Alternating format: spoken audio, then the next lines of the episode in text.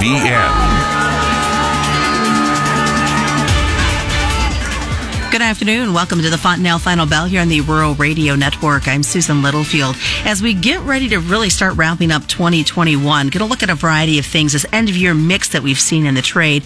And South America is starting to get a little bit more attention. But here's the neat thing everything we're seeing isn't all about South America. So we're going to kind of dive into what's been going on in this trade and especially what's been going on in this ethanol demand and the big drop we've seen since Thanksgiving. Todd Hultman joins us today. He is with DTN and, and Todd, first of all, Merry Christmas, Happy New Year to you. And it makes for some interesting marketing trades as we start to really wind down this year.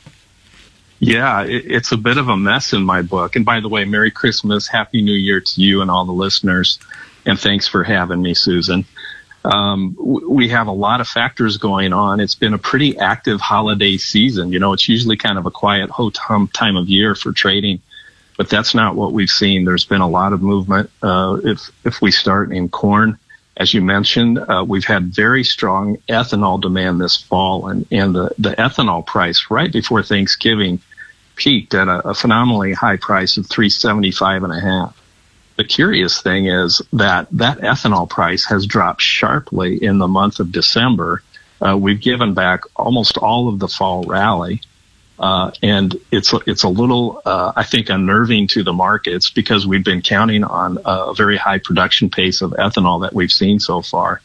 And the good news is the plants are still profitable. The price is still good enough to keep uh, plants buying corn. But uh, when you see that kind of volatility at this time of year, it's a little bit unnerving to the markets. And so we are seeing a sell-off in corn uh, here today. And of course, part of that also was related to rain in South America. You know, there might be some some worries that uh, ethanol plants, as they continue to try to keep profitable, might see a pullback when it comes to production, or or heaven forbid, plant closures. What are you hearing on the on the side of that? And is the demand going to continue to be there as we head into the new year? Yeah, overall, I'm still very optimistic into the new year. I think we'll get past uh, whatever this recent sell-off is uh, and, and stabilize out and, and remain profitable at the ethanol plants. And I say that because our oil and gas production really got hit hard during the pandemic of 2020. Uh, a lot of oil and gas companies went bankrupt in 2020, and we're still not back as a nation to the levels of oil production that we saw before the pandemic. We're still about 1.2 million barrels a day short on oil production. So with that um, tightening of our ability to produce oil and uh, gasoline, it's also uh, put ethanol in an enviable position of really being needed to help stretch those fuel supplies here in the U.S. And I just don't see that whole situation uh, correcting uh, too quickly anytime soon. So for that reason, I remain optimistic for the, the ethanol demand factor of corn. Earlier today, I, I was reading a news article um, that was talking about New York. We know that they use the bioheat and all that kind of stuff, but it was kind of neat to see that they are really going to be bumping up the use of, of biodiesel within their heating systems in New York. And like I said, somewhere around 200 million gallons a year is where they're at right now. And it sounds like that may just set a good stage for, for soybeans to at least see some in country profitability. Yeah, well, as you look at the future and our desire as a nation to have more low carbon fuels, biodiesel fits into that real well. And so uh, it, it shouldn't be surprising that this is kind of the, the wave of the future and the way the trends are going. Along with traditional biodiesel, we also have this renewable diesel market, which is fairly new, but there's uh, being a lot of optimism and investment put into it uh, because it's it's kind of a new form of biodiesel that is uh, chemically identical to petroleum products, and so for that reason, it's even attracting the attention of the petroleum industry in making investments and getting these renewable diesel plants going. So, uh, in the next you know, two to five years, we could see a dramatic change in the landscape and demand for soybeans for these type of products. Are we going to continue to see um, in this coming year? We briefly talked about this, but will ethanol be able to kind of prop up corn a little bit, and will biodiesel be able to help prop up soybeans a bit? Yeah, well, I, I definitely say that uh, in the fourth quarter here, ethanol has been the one propping up corn. Uh, and then it got a little additional help from dry weather in southern Brazil and Argentina which continues to be a factor in spite of yesterday's rain, by the way. Um, so uh, ethanol remains a very important source of demand for corn and uh, is one of the reasons why we got up above $6 here recently. Todd, does it come as a surprise that we're finally seeing a little bit more attention put on South America? I mean, it's about what their June to to ours right now going on right now when it comes to crop production. Yeah, well, this seems to be kind of the traditional play of the year. So, uh, you know, when when you've been around a while, this is kind of the the typical thing we expect this time of year.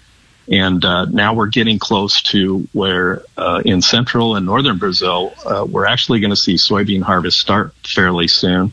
Uh, sorry, not to meaning to switch gears from uh, corn there, but when we get that soybean harvest out of the way, then Brazil is going to get that second corn crop planted, and that, of course, is their larger corn crop and uh, there'll be a lot of attention on that when that happens. So is this this time of year kind of a typical? I don't want to say crying wolf, but we've been hearing so many. You know, bits and nuggets coming out through social media on Twitter, for example, talking about how dry it is. But then we see these beautiful photos um, from different parts of the country as well. Yeah, well, it, you know, uh, very much like our year was this year, where we had the have-nots, we had drought in the Northwest, and then we had beautiful areas from Nebraska through Illinois and Indiana and Ohio. Uh, that's somewhat similar to the situation Brazil's looking at this year. So their central and northern crop areas have gotten plentiful rain, some too much rain in, in uh, some areas, in fact. But uh, it's that southern uh, Brazil, which is roughly, say, 25% of the crop, uh, that's really been chronically dry. So uh, you know, you can find a, a, uh, a, picture to support either position you want to put out there, as is often the case. All right, well, stick around, folks. We do have a lot more coming up as we continue the second half of the Fontanelle Final Bell on the Rural Radio Network. Our Fontanelle Hybrids dealers can't say enough about the Fontanelle performance. Here's Don Blaschko of Blaschko Seeds between Ravenna and Gibbon, Nebraska. We've always been happy with Fontanelle products. They um, stand well, yield well. Since they're locally tested in Nebraska, they match our season and our climate and the soils better than um, other hybrids. For more on proven products in your area, go to fontanelle.com. Always read and follow grain marketing and all other stewardship practices and pesticide label director. To the Fontanelle Final Bell here in the Rural Radio Network. I'm Susan Littlefield as we continue the conversation this afternoon with Todd Hultman. Todd, of course, is with DTN. And we've been kind of talking about what's been happening weather-wise in, in South America. And I wanted to kind of spin it back around as you talk to folks all across the country with your work at DTN. What are you hearing about concerns, for example, out of the panhandle with, with Kansas? Kansas, Oklahoma, and especially since those December 15th uh, fires in Kansas. From a wheat perspective, is there some issues and concerns that, that are being relayed back to you? Yes, absolutely. The concerns are legitimate, and uh, in that case, the, the pictures on on uh, Twitter, I think, were as bad as it looked. Uh, so the, those windstorms and the, and the fires just uh, horrific. And of course, we have the U.S. Drought Monitor to help uh, keep our eyes on the drought situation and uh, even the new one out today on Thursday showed more increased drought in that southwestern plain region. So that is not going away anytime soon. Uh, there's no uh, hint in the forecast of any rain on the way to that region. So that continues to be uh, a big concern. Now, Kansas City wheat traded lower here on Thursday, uh, but uh, it, it, certainly wasn't because of any optimism about soil moisture in the southwestern plains. So, soybean meal do you see that as a big surprise? Kind of the, the, the nice one that's sitting out there, kind of bringing in some higher prices, affecting the rest of the soybean trade. Yeah, you know, it's funny. Uh, I, I try to keep my uh, eye a little bit on what other analysts are saying. You know, I don't like to be left out if I'm missing something.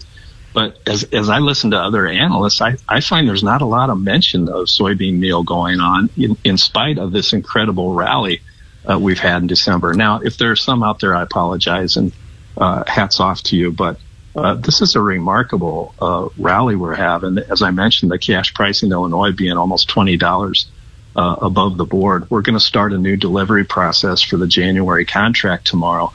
And I don't think there's probably going to be many deliveries in this period, just as there weren't many deliveries of meal in the December period. And so when you see that, it's a very strong demand sign uh, that supplies are tight and uh, guys are not eager to let go of the meal. So we, we've seen a big uh, climb up. We're above the $400 mark in the March uh, contract.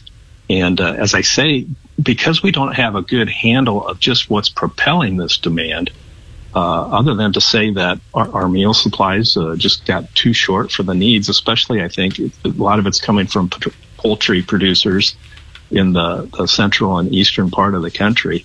Uh, but other, we just got a new report from Buenos Aires Grain Exchange uh, here today, and their crop condition, their good to excellent rating for soybeans in Argentina fell from 71 to 56 percent this past week. Um, so they're they're feeling the stress of the hot temperatures down there, and of course that adds uh, to the support for our meal price. Should we be nervous at this point about exports, especially when we look at soybeans, for example? Uh, yes, I'm still concerned. Now, um, you know, when it comes when we have mixed messages like this, so we have a strong soybean and a strong soybean meal performance on the board and yet uh, our export sales have not been doing well. And we had another new marketing year low here today in soybean sales. Between the two, I still tend to look to the board as to what does how does the market sort this all out. And so the market still has uh, a bullish uh, tendency to it that I, I can't ignore. That's just too practical and there's so much information in the market that I think we often overlook or disregard. If I look at the USDA balance sheet of what they're saying about export sales and uh, demand in the new season, it's hard to see uh, in an increased crush amount making up for the disappointment that we're seeing so far uh, in export sales. But as I say, the real demand is reflected on the board and in those cash prices I talked about. So that's where I, I have to give the vote of confidence to. Why is Crush on fire like it's been? Yeah, well, it's a it's a unique combination where you know in the old days uh, the demand was ma- mainly for meal and bean oil was almost kind of a, a byproduct uh, that just piled up and got cheaper and cheaper with time.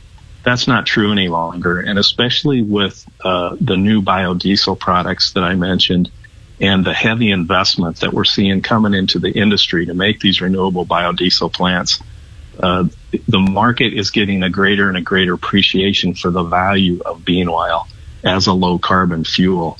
So when you combine that with also a strong world demand for meal, because we need that meal to create protein, and as the world standard of living goes up, uh, meal is the crucial ingredient to make that increased protein in the diet happen. That's good. Where's the best place, Todd, for folks to be able to catch up with you and, and read what you're up to? Oh, well, you know, we have a free website. It's uh, www.dtnpf.com. It stands for DTN Progressive Farmer. Uh, we're a combined effort. Or you can always e- email me at todd.hultman at dtn.com. All right. And as always, reminder commodity futures options do involve a substantial risk of loss and they're not suitable for all investors. That is today's Fontanelle Final Bell being brought to you by Fontanelle Hybrids and all the local dealers on the Rural Radio Network.